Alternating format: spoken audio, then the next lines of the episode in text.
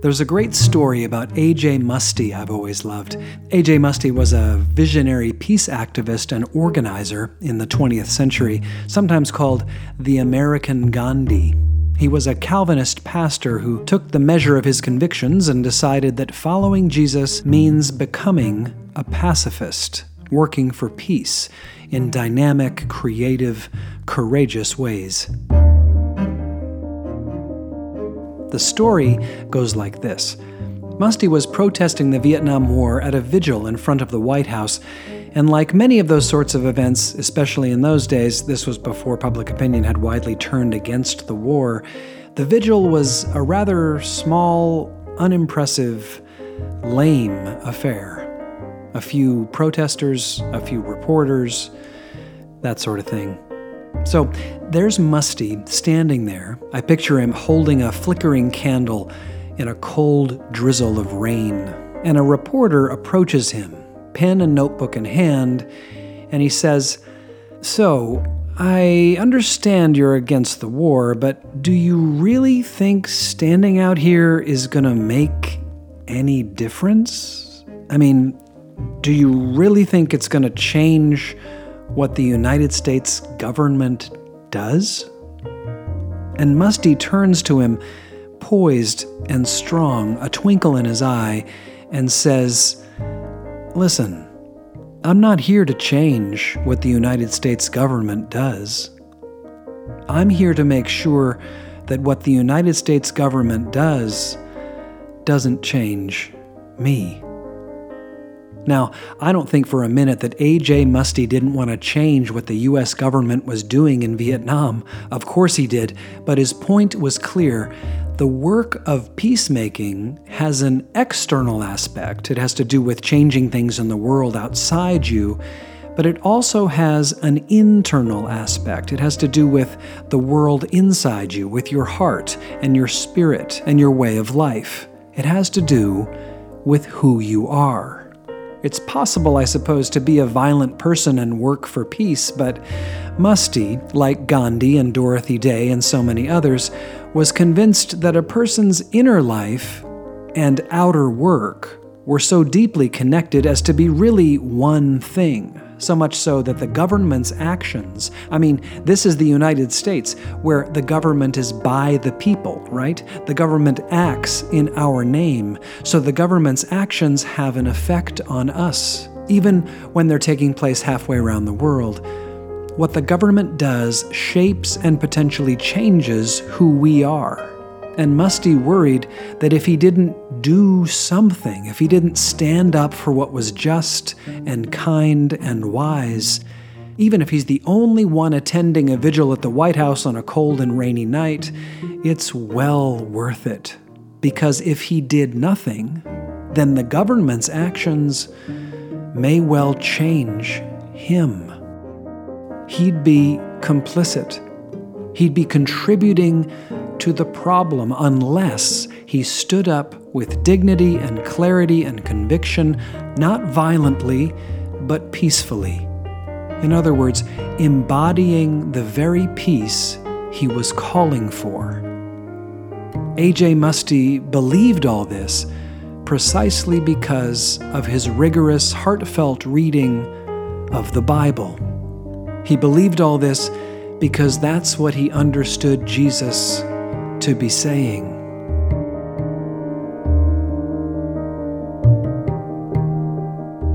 I'm Matthew Myer Boulton, and this is Strange New World, a show about understanding the Bible for skeptics, believers, and everybody in between. This is part three of our six part series on understanding Jesus. And in this episode, we turn to the work and play of peacemaking. Blessed are the peacemakers, Jesus famously said, for they will be called children of God. And that sounds nice. Three cheers for making peace. But as it turns out, peacemaking is the heart and soul of Jesus' mission, the same mission he calls his followers to carry out. We can see how this is so in the three moves we've been tracking so far in this series. So, let's recap.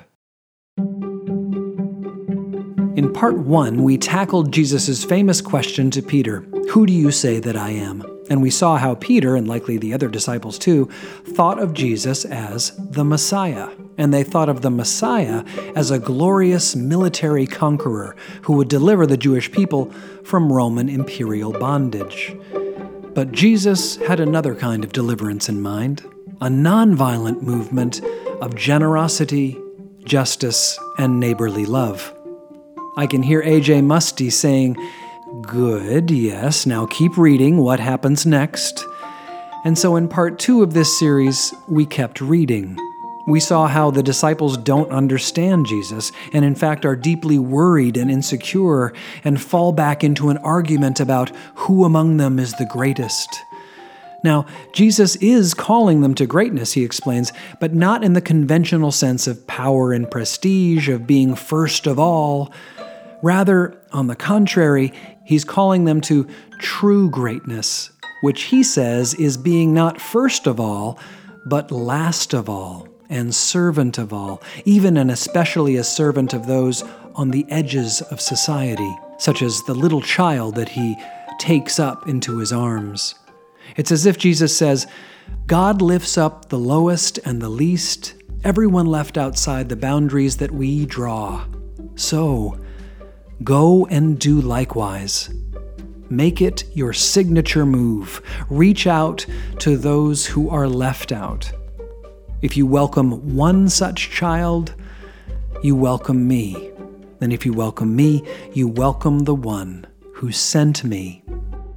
For Muste, this radical hospitality meant standing with the victims, including the combatants, of an unjust and unwise war and demanding that that war come to an end. Yes, I can hear Muste saying, Yes, and keep going, read on. What happens next? Well, what happens next, the third move, culminates and completes the overall picture. For a third time, the disciples just don't get it. Here's Jesus teaching them about seeking humility, not superiority. He's got a child on his lap. He's teaching them about being a servant of all with humility and kindness. And how do they respond?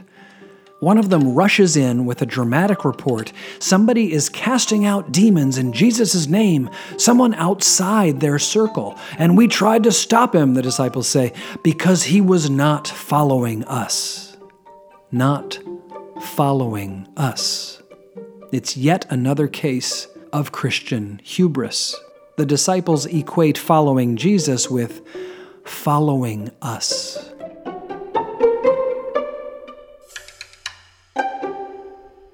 If they're not with us, they must be against us. It's a mentality of competition, rivalry, war. And Jesus will have none of it.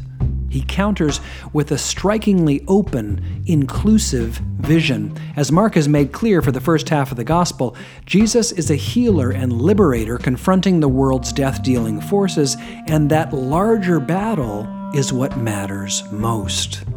Don't stop the one who isn't following you, Jesus says. Even people who aren't walking with us, if they're doing life giving work, they're our allies in the long run.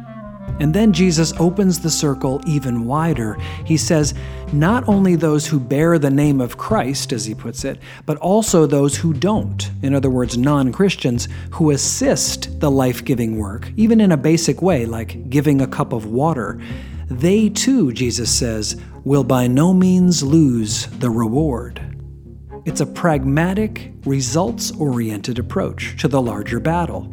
Jesus emphasizes fruitful action, not membership or process or doing things the way we do them.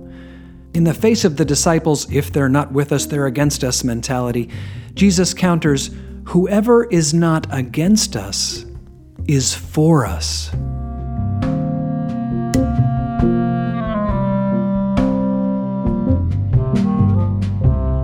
The disciples have a mindset of rivalry and war Jesus has a mindset of coalition building and peace.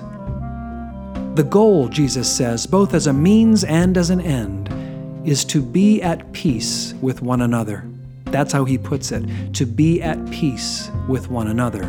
This phrase culminates the teaching session. It's the antidote, the counter, and the contrast, both to the disciples arguing on the road over who is the greatest and their assumption of superiority over the so called outsiders, those who are not following us. Against both of these cases of Christian hubris, Jesus calls his disciples instead to be at peace with one another, at peace with so called insiders and at peace with so called outsiders. That's the goal to which their humility, their servanthood, and their hospitality should lead.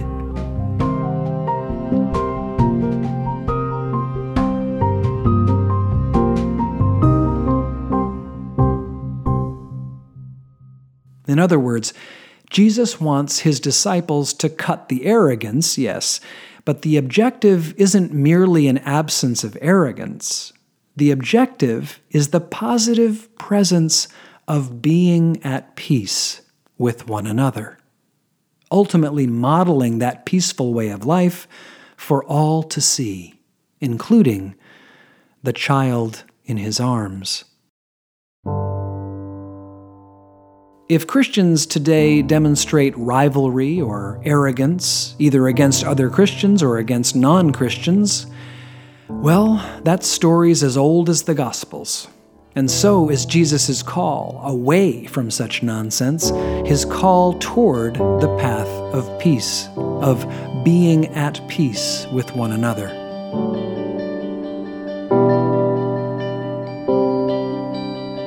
The way A.J. Muste puts it in probably his most famous remark is this There is no way to peace. Peace is the way. Peacemaking is the goal of Christian life and also the style of Christian life. It's the key to understanding the Messiah, to understanding deliverance and salvation, to understanding what it means to be a disciple. Peacemaking is the key to understanding Jesus. Yes, he's about confronting the world's death dealing forces, but not with a sword, rather, with a candle flickering in the wind and rain, rather, with conviction and courage, generosity and joy. The world will change. And God knows it needs to, with climate crisis and racism and inequality and polarization and on and on. In the midst of these struggles, our efforts may well seem like a rather small, unimpressive, lame affair a few protesters, a few reporters, that sort of thing. But the good news of the gospel is that the Spirit is at work, sometimes hidden, sometimes plain. A.J. Muste is still coaching us, still provoking us, and his example still inspires. The tide does turn. He was virtually alone that night but today, virtually everyone agrees with him that the war in Vietnam was unjust and unwise. And in the meantime, as the tides of history ebb and flow, and the Spirit's work of redemption transforms the world around us and within us and through us, in the meantime, we can stand poised and strong in who we are a twinkle in our eyes, peacemakers, children of God, bridge builders of friendship and coalition. We've got work to do, and we need each other to do it. For the sake of ourselves, for the sake of our neighbors, and for the sake of our children, including the little ones we carry today in our arms. There is no way to peace. Peace is the way.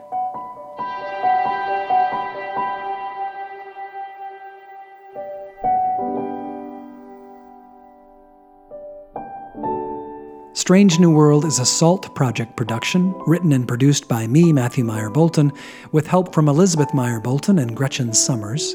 Music is by Pablo J. Garman and Blue Dot Sessions.